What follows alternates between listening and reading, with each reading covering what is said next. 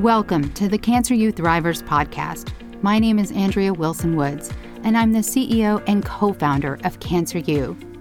Join me each week as I interview cancer patients, caregivers, survivors, and providers about their cancer journeys.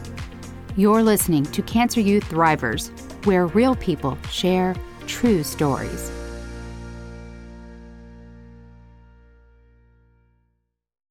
We dive in, I want to thank our listeners and fans, especially those who have left reviews. This review comes from Dory Stewart and it's titled Love. As someone with a family member battling cancer, I so value this podcast. The guests and conversations that Andrea shares are both informative and inspiring. This is a must listen. Dory, thank you so much for your five star rating and review. And I am so happy that the podcast is helping you during your time of need. Ray Suarez is a colorectal cancer survivor. He just finished his eight part podcast series called The Things I Thought About When My Body Was Trying to Kill Me. The podcast deals with diagnosis, treatment, and recovery from cancer. Ray, thank you so much for coming on today and sharing your story. Great to be with you. So, take us back to the beginning. Did you have symptoms? When did this all start for you? Well, I was, um, I guess the first time I realized something was wrong was when I was on a 275 mile bike ride with my son. And normally, this wouldn't have been a big deal at all but I was really struggling. Bicycle and or motorcycle?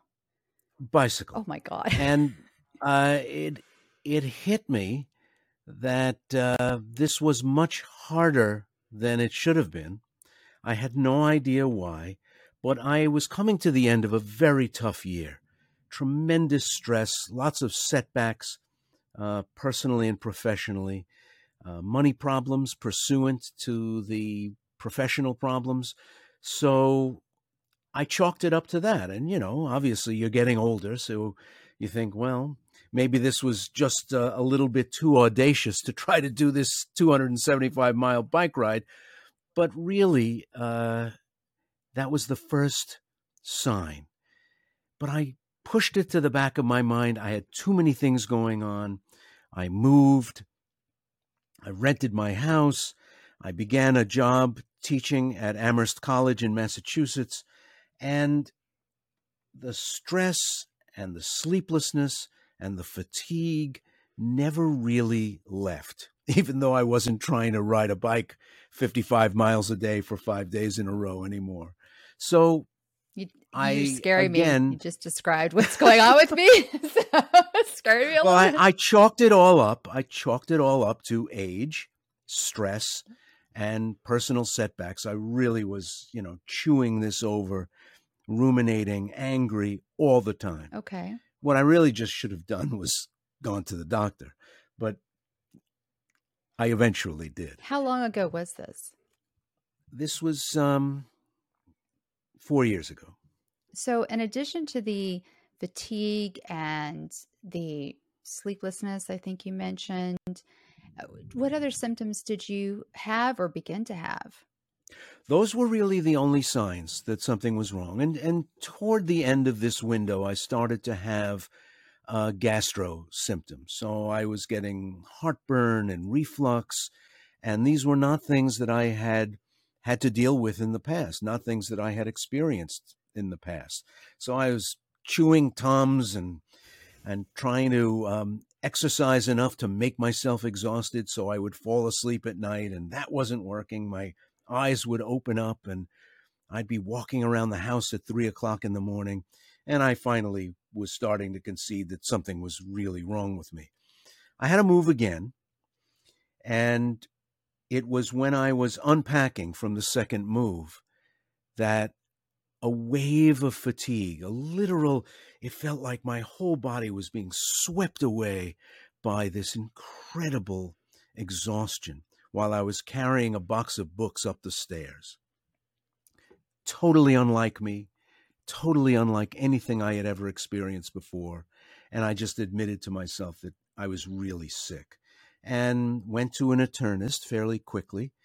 And before long, he called back. They took a blood test and did a history. And my wife answered the phone, and internist says, Hi, it's Dr. Thatchett. What's your husband doing? And she said, Well, he's moving furniture and, and unloading books because we just moved. And he said, Tell him to stop. Tell him to stop doing that and to sit down. You've got to take him to an emergency room right away. He needs an emergency blood transfusion and a bag of iron. His hemoglobin is 5.3, and it should be 15 uh, for a man my age. Oh he says, I don't even know how he was doing all that. Uh, he should have been lightheaded and uh, needing to to get onto a couch if he stood up too quickly. Right. Oh but my god! Somehow I was pushing through. It was mind over matter. Right. And uh, we headed to the nearest emergency room.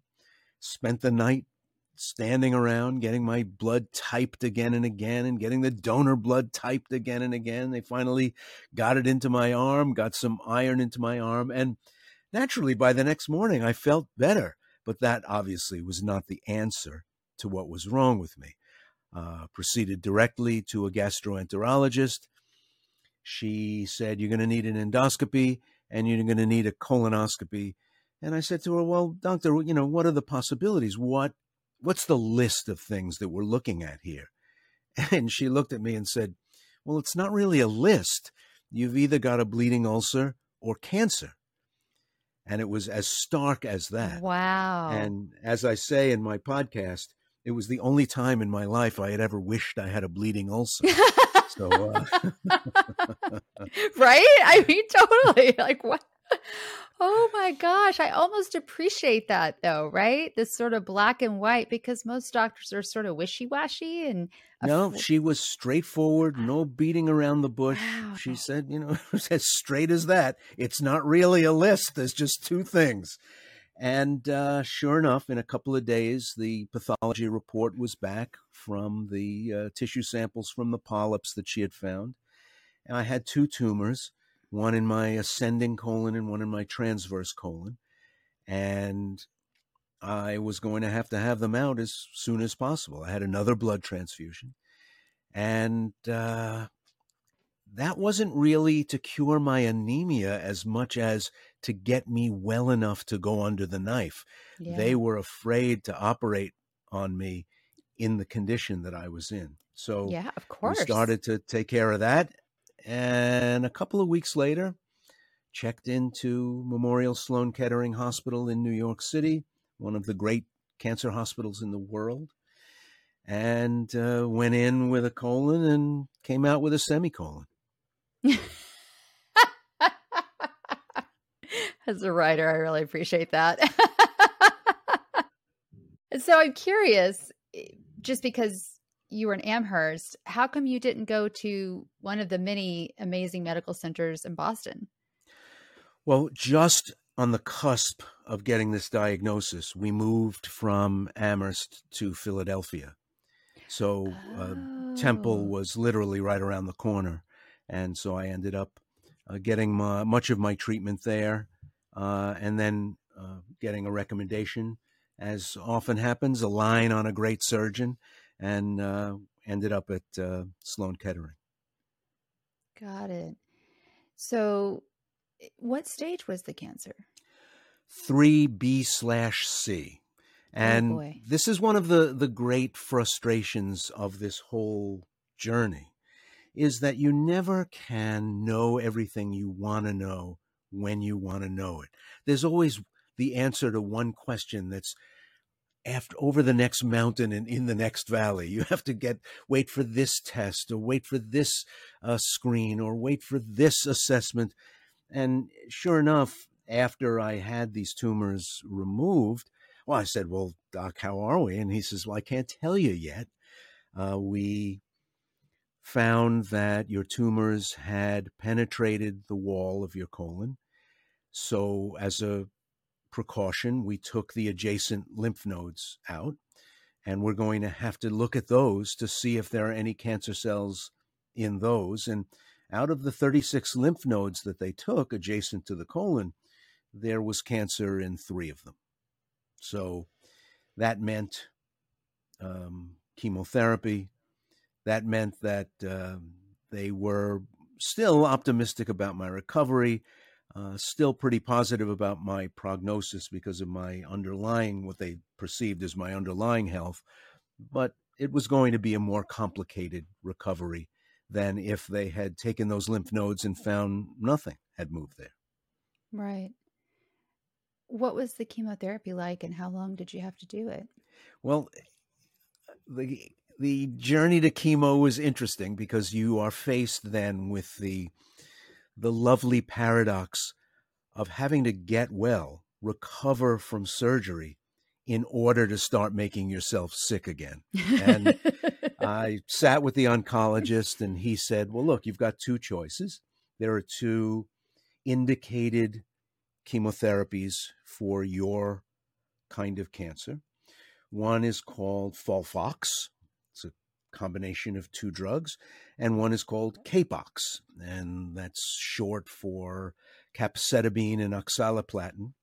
He said that one was longer and one was shorter. I said, Well, why would anyone choose the longer one? He said, Well, the longer one is less toxic. I said, Oh, all right. Well, now that makes sense. He says, Yeah, but the longer one is emerging from the data to also be less effective. So why would you do it longer and less effective? Well, only because you don't want to be as sick. And he says sometimes right. in older patients, Capox is just a lot for them to handle and they just can't do it. And I would recommend right. for them uh, Folfox. But for you, and this was one of those moments where talking with a generational peer, he was almost exactly my age, uh, was helpful we looked at each other across the desk and I said, Well, if you had this stage of cancer, if you had just had this surgery, which one would you do? And he said, Absolutely no question, Capox. And so that was it, Capox. Four months, I love that he gave you answers. So far, I'm loving your doctors because they again, are they were terrific. They were absolutely that's a, terrific.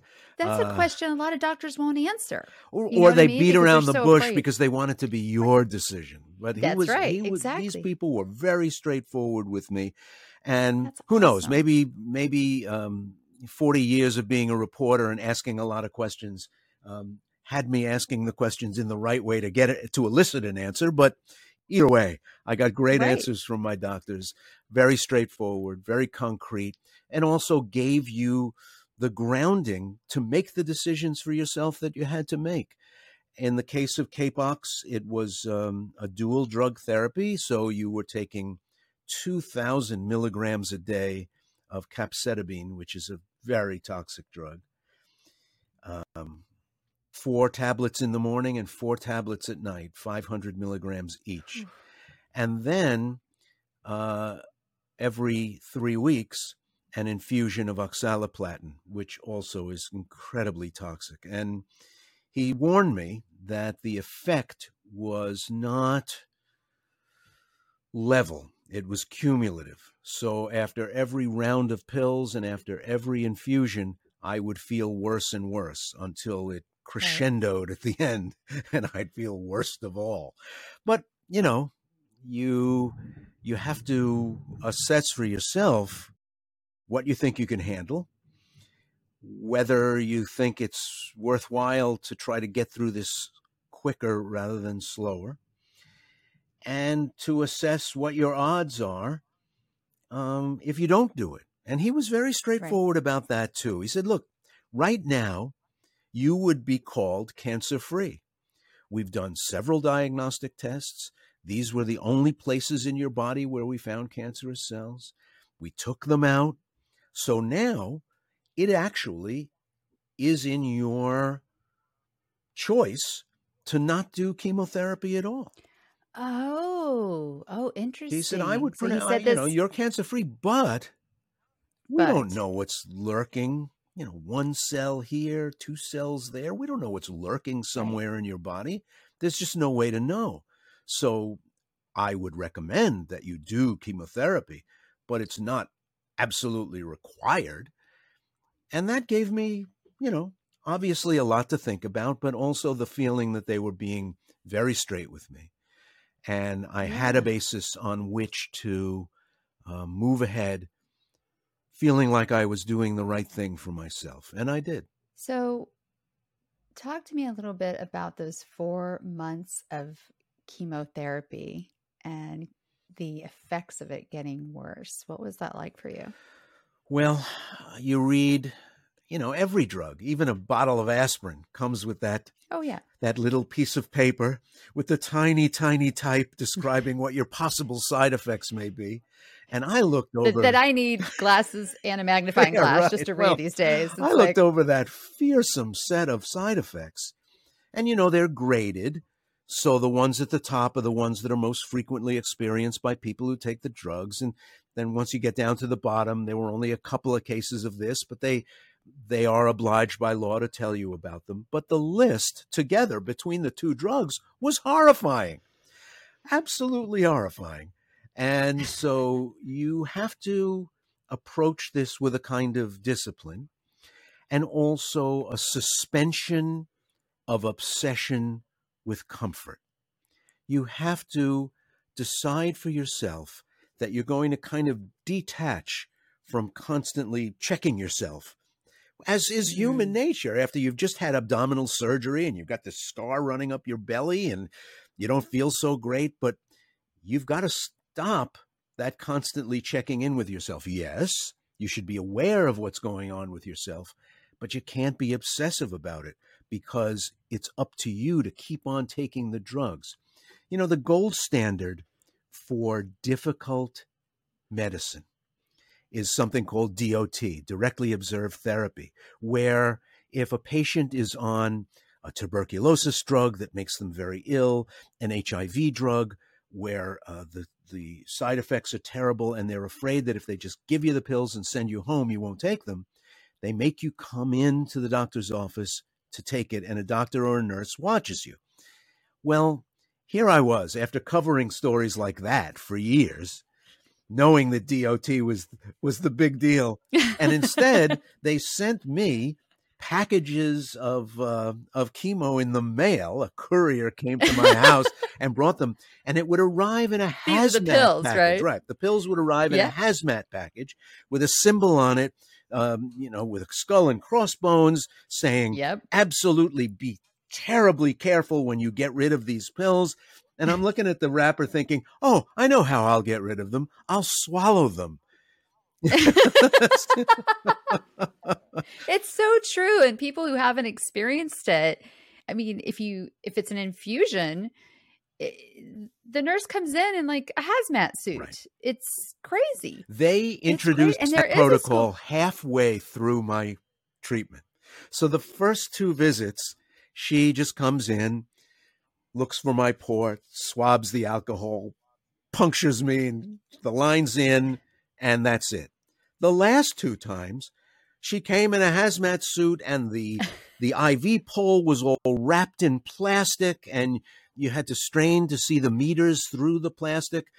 They were protecting themselves from what they were putting in my body, which is astonishing. You think, all right, well, now I'm going to sit here. And it's, I said to the doctor, well, I guess every now and then I'll go into the hospital, they'll put a line in my arm and put this stuff in me. And he said, oh, no, this is so toxic that you have to have a port into your vena cava it would wreck every blood vessel in your arm if we put it in your arm. And the weird thing was, I was, I'm, well, it would be an exaggeration to say jolly, but I was resigned to having the surgery to have my tumors removed. And I was a good boy and I did what I was told and I followed instructions and, and all of that. Getting the port put in my chest drove me crazy, bonkers in a way that Why? having surgery for the tumors didn't. I was in a freezing room. And in order to uh, expose your upper chest to put in the port, they cover your face. And when they put the uh, disinfectant on and arranged all the sheets and towels around the area where they're going to open me up, the last thing they did was put a cover over my face. And for some reason, I was so amped up.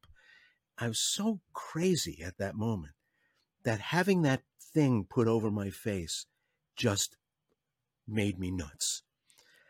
Is is this when they inserted the port? Yes. Like actually, And I said, okay, well, where's the doctor? Let's do this thing already. And they said, oh, Mr. Suarez, we're really sorry. The doctor's the doctor's running late on the previous procedure, but he'll be here soon. I said, okay, that's fine. Just take this thing off my face then until he gets here. Oh, I'm sorry. I'm sorry. We can't do that. So I'm laying there like with a cover on my face and getting more and more anxious and agitated and and unhappy. And I said, um, look, can you give me something? I don't know why. Give me an Ativan or something. Can you just give me That's something? That's what I was about to say. And they said, no, well, if we gave you something now, it wouldn't take effect yet in time for the doctor to be here. I said, okay, then just knock me out. And I'll just be out until he gets here and does what he's got to do. No, well, we since we don't know exactly when he's going to be here, we don't want to put you out either. So I'm laying there on the table, freezing, crazy, and I've got a shroud on my face, and now my arm is itchy. So I said to the nurse, uh, look, uh, I'm just going to scratch my arm. Because one arm is trust, you know, because they don't want me to move because they're Right. going to put this thing in my shoulder. And so I got to scratch, I got to scratch my face. I have an itch on my face where you've got this thing on my face. And she says, Oh, I'm sorry, Mr. Suarez. Here, I'll scratch your face. Now, if you've ever had anybody in life try to scratch an itch that you have, they never get it. They never get the right No, place and they get the right amount Even if you're of guiding them. scratchy or anything. So she, being a nurse, covers her finger in a towel or something and starts to gently massage my cheek. I said, No, no. My face really itches and I'm going to scratch my face. No, you can't do that. I said, Well, let's get the doctor in here and knock me out and put this thing in me. No, well, he's not here yet. So I laid there very quietly and waited till everybody in the room was off doing other things, chatting somewhere else in the room. And I reached up with the arm that had a line in it and started scratching my face. And I got admonished by the nurse, scolded for scratching my face. I said, Oh my! I gotta God, get the hell out of here. this is this is not making me happy. And you know, before too long, the thing was in my chest, and I was coming to and walking out of the place. I walk in, my wife's in the waiting room. She says, "What happened to you? This was supposed to take fifteen minutes." I said, "Oh, it's a long tale of woe. I'll tell you in the car. I gotta get out of. Let me out of here." It was really made me crazy. I and it's funny. You never It you never know what's going to get to you if this is all new. I've I've never had a medical procedure before. I've never been an inpatient in a hospital before in my life. I've never had anything serious happen to me. I've never been opened up. All of this was new. And I was up until that moment a pretty good boy. but, but right right at that point I thought this is this is making me crazy. They got to take this thing off my face. Well, I had the port in. The port is a reminder. Every time you brush up against it, every time you realize it's there, and when you're taking chemotherapy drugs that have a neurological effect, that make your nerve endings crazy, that light up the networks of nerves in your body, that incision also starts to feel intense pain. When I would start to get my infusions, right away, I would feel pain in that part of my chest because my nerves, my nerve endings had been interfered with, messed with, insulted. But Right. along with the 900 other effects I was having, I guess that was just that was just one of the minor ones. And you had those lines flushed every day, right? Uh, no, I only had to have the line flushed every now and then. Oh, yeah. really? Interesting. Okay. Because the port was not exposed; it was uh, subcutaneous, and so. Um, okay. She would stick okay. it through my skin into the uh, into the mesh every time I would get an Got infusion. It. I can't get over that story because it seems to me they forgot you were a person. Yeah, you know, things were and and every other part of the story I have nothing but the highest praise for the medical professionals I worked with, their compassion, their decency, their care, their kindness. But this was a moment where everything that was happening was happening for their convenience and not mine. And that was that was the moment where I thought, hmm, yeah, this is the kind of thing that makes people complain about the system. Yeah. Was that your worst moment? Would you um, say? Yeah, I mean, obviously there were a lot of times of of really bad physical problems, but uh, you kind of expected them. They were built into what was going on. This was an unnecessarily problematic moment, I guess. What was your best moment in all of it? The last day of the last bunch of pills, I looked down in the bottom of the pill bottle, and there were four pills left and one dose left. And I said to myself, you know, I could just throw these in the garbage. I could flush them down the toilet. No one would know. I'm standing here by myself in the kitchen. And I've covered enough medicine over the years to know that the impact of these four pills is pretty marginal. Like whatever's going to happen to me at this point is likely going to happen. Recurrence, non recurrence, uh, long term remission, or a problem right away. Nothing is hinging on these four pills. But up until that moment, I had done everything that the internist asked me to do. I had done everything that the gastroenterologist had asked me to do. I had done everything that the oncologist and the surgeon had asked me to do. And I thought, why, why wreck my perfect record now? I'll just swallow these last four pills. I'll feel terrible. And then tomorrow, little by little, I'll start feeling better. And instead of feeling like I was at the receiving end of coercion, I felt like I was actually making a choice for a change and choosing to do the right thing and choosing to be done. And now I was ready to begin being better. Oh, I love that story. I have to ask you so it sounds like you covered healthcare. I did many years covering healthcare, sure. How do you think that impacted the way you went through. You know, it, it moved a lot of the things that I had covered over the years from abstractions. And I'm a smart guy, so I understood what I was talking about all the years that I was doing stories on this stuff. So it wasn't like I was just making it up, but it is very sure. different when it's you, when it's your body and your side effects, and you're entering the belly of the beast as a patient and dealing with uh, brusque receptionists and nurses who don't understand your question and doctors who are in a hurry and all the other things that are just you know part and parcel of the way we do this in here in the United States. So, um, my wife had had a very threatening brain tumor ten years earlier, so that was only one oh level goodness. of remove. But I went through all that with her, um, her assessment her surgery, her recovery. But again, it's not you. When it's you, it's very different. And it stops being yeah. abstract and it continues to be a miracle. I had always appreciated it. I always appreciated what these people at various points in the chain do. Uh, but yeah, it is um, a whole other world when you wake up and you look down at your belly and there's all these tubes coming out of it it it makes it realer than it ever was before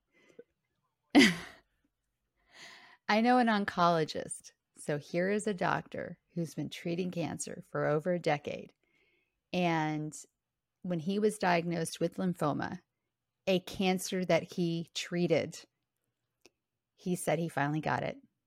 He never understood why his patients didn't seem to he thought they didn't listen to him, especially initially. He thought they just weren't paying attention, weren't listening, and he would get frustrated. And it wasn't until he received the same diagnosis that he had given so many times. And he was shell shocked for a solid week, for a whole week. And he knew all the ins and outs, and he knew exactly what his treatment was going to be. But he said he finally got it and realized, oh, my, my patients are just in total shock. Yeah, it's like it's like uh, it you know a sudden gush of water that's going to swamp your canoe. You have to sit upright in the boat. You got to um, keep that water out of there, and you have you have analogy. to keep from getting swept away. And I, you know, I suppose um, depending on the diagnosis, and depending on the cancer, and depending on how advanced it is, depending on your prognosis, who could blame you if your canoe is swamped? If you just sort of throw up your hands and just figure, this is it, this is the end of my life. Um, there are some cancers, as you know, that the chance of uh, two year and five year survival is is close to nil, and keeping hold of yourself after something like that is tremendously challenging and takes a, a level of fortitude that um, that maybe pe- people all along the chain don't understand. Yeah. Wow. Ray, what is one thing you wish you had known at the very beginning of your cancer journey? I had to learn gradually to force myself to take it easy and to force myself not to worry about all the things that I was worried about before my di- diagnosis. Getting better had to become job one. And I couldn't continue to tie myself in knots over some of this stuff. I just had to let it go. Very much unlike me. Like what? Not me at all. So it, it may sound like an easy thing. Well, of course. I mean, you've got to take care of your health and and and then worry about this other stuff after. Not something I'm good at. But when you're sitting chemoed out on the couch, watching uh, British crime procedurals, uh, you have to think, all right, what can I do about my objective circumstances right now? Really, really in real life, nothing. And once you surrender to that, once you allow that to be the answer, you're on your way to a different kind of wisdom, I think. That's what worked for me anyway. I needed to find inner reserves of calm because I was tremendously angry after my diagnosis. Not frightened, but angry. Angry because I treasured a kind of control over my life, treasured the illusion, as it turns out, of being at the wheel of my ship. And for, for once in mm. my life, I was no longer in control. I could do everything that I was told to do by my doctors and die. I could be a jerk because I just don't know how to react. I could do all kinds of things, but I was not, not in control of the outcome. I could assist. I could comply with the instructions I got to the degree possible, but I could not control the outcome and I was ferociously angry. I had to, over time, let go of that. I had to stop looking for work like a frantic, crazy person. I had to let myself be taken care of, which was also really hard for me to do. And, uh, you know, that wisdom. Uh, that wisdom took some time, but it all it all arrived little by little till I was in a in a reasonably serene state by the end of it all, even though I felt absolutely awful, like just indescribably awful. That that might have contributed to my feeling of, well, look, you know, there's just so much I can do right now, and I've just gotta wait until I'm in some kind of shape to take more control over my life. Um, religion helped. Um, Were you religious before? Yeah, yeah, but again, it's one of those things moving from the abstract to the concrete. I went to church one Sunday morning, and I'm sitting there in the pew, and what's read out from the front of the of the church for that week's Old Testament lesson, but the story of Job. And I'm sitting there in the pew, listening to Job's story, Job who loses everything. And it's I've always taken it as a fable because I I don't think I could actually be religious if it required believing in a God who sort of makes bets and says, "All right, you know, t- take you. everything away Yes. from this guy and see how he reacts." I, that's not a God that I believe in. So, but I'm thinking about Job. I said, "Am I Job?" Well, no. I'm. You know, my family was fine. I still had the things that I had worked for all my life.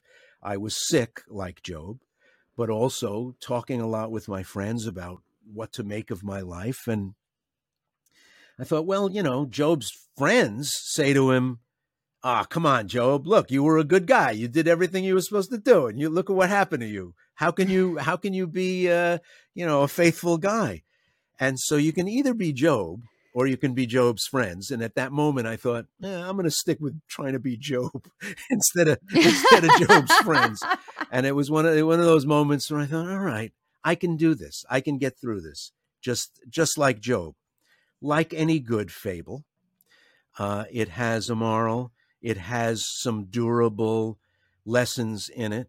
And that's why we still tell each other that story 3,000 years after it was written. Uh, and because of those durable truths that are in it. Yeah. Wow. Have you ever read When Bad Things Happen to Good I People? have. I have. And interviewed the author. Yeah. Yeah. You did?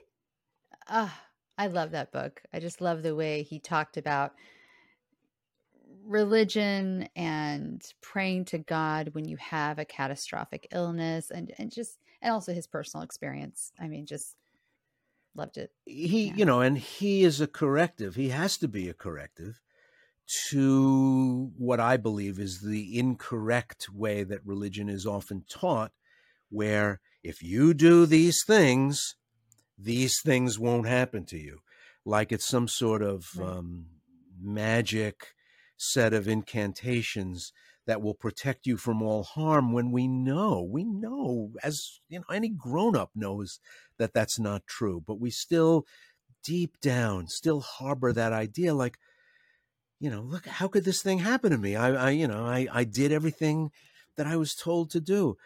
I i am proud that during the whole experience i never ever said to myself why me? Because after all why not me you know if if tens of thousands of people are are diagnosed with this particular ailment every year in america like why not me? It has you know if it's going to be somebody it could have been me it could have been somebody else but it would happen to be me.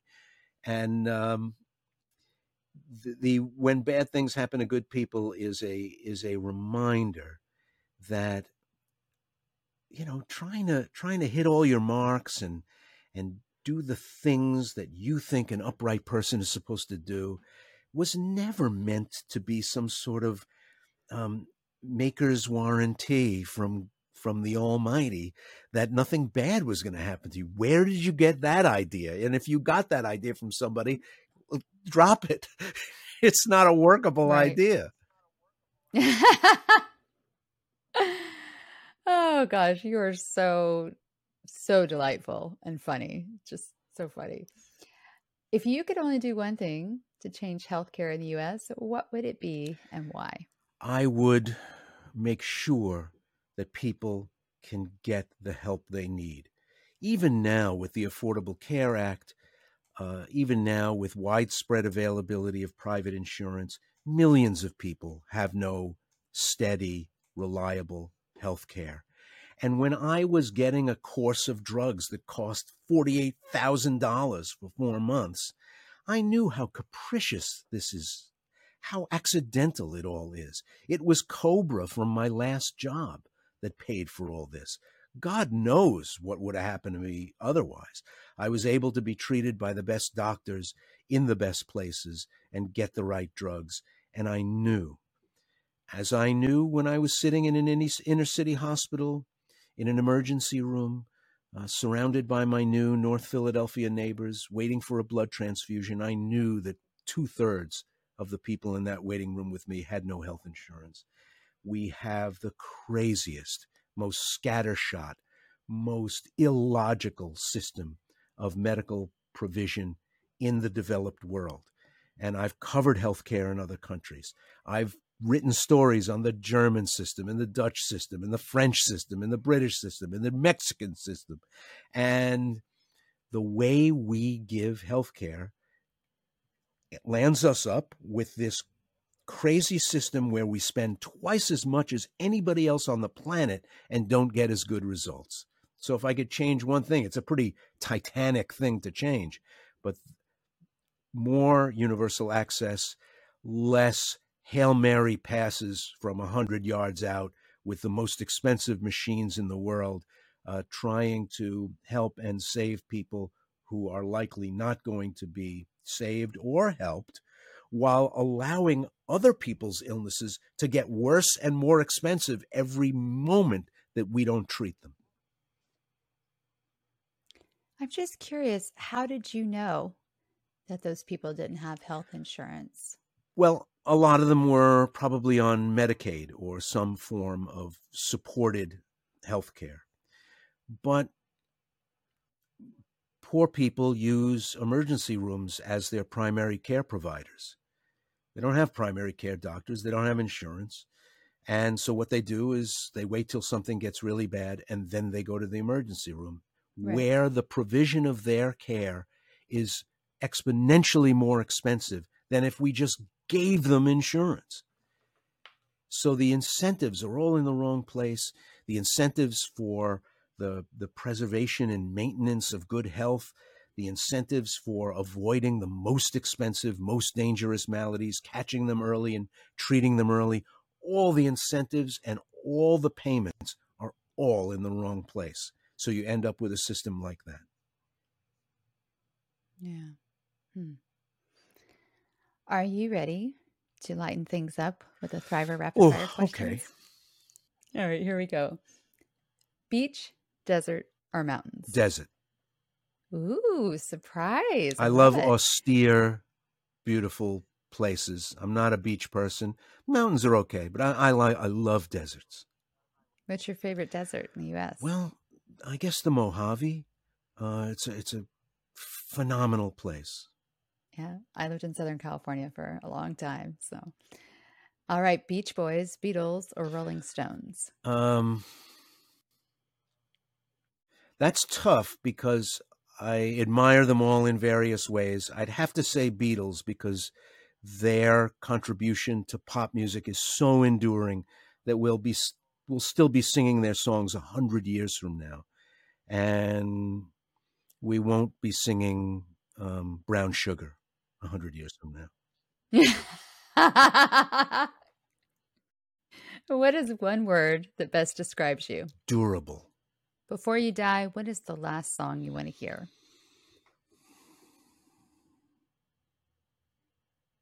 God only knows. Even though I didn't pick pick the Beach Boys. it's a great song. What about the last meal you want to eat? Wow. Uh, I want a complete, and I mean a complete platter of my soul food, um, Puerto Rican food. Um, pork chops, what, pork what chops, mashed of? plantains with pork cracklings, yellow rice and beans, um, fried green plantains. Um, just yeah, I mean, then I'll go to heaven with a good meal in my stomach if that's where I'm going. Right? That's how I that's how I feel about it. like I'm going to go out and have a great meal.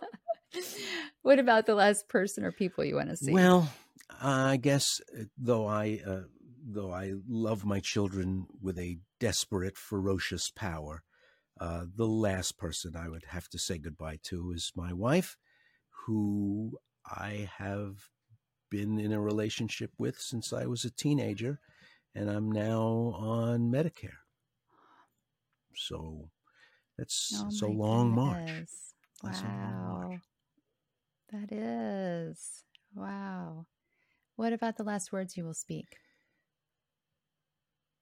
Uh, I did my best, and I love you all. Oh. And aside from Cancer U, what's one resource that you would recommend for cancer patients and caregivers? And please tell everyone how they can get in touch with you and find your podcast. I'm on LinkedIn. I'm on Twitter at Ray Suarez News.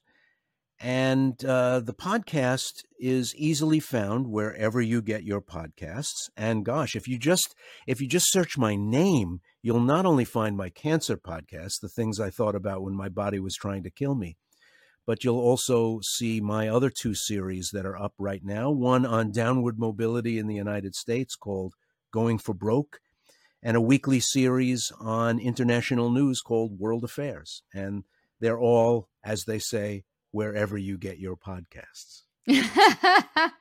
I'm excited. I'm going to listen to them. Good, I'm good. a total podcast junkie. I have I have the premium subscriptions to Stitcher and Wondery, and I have the Google. I have I have them all. I have them all. I, I just I love podcasts. Well, I was late to the form. I was a skeptic. I thought it was going to destroy radio, and I may still be right, but I am doing podcasts now. So You have to. You're a journalist and you have a great oh, voice. thank you. So you, yeah.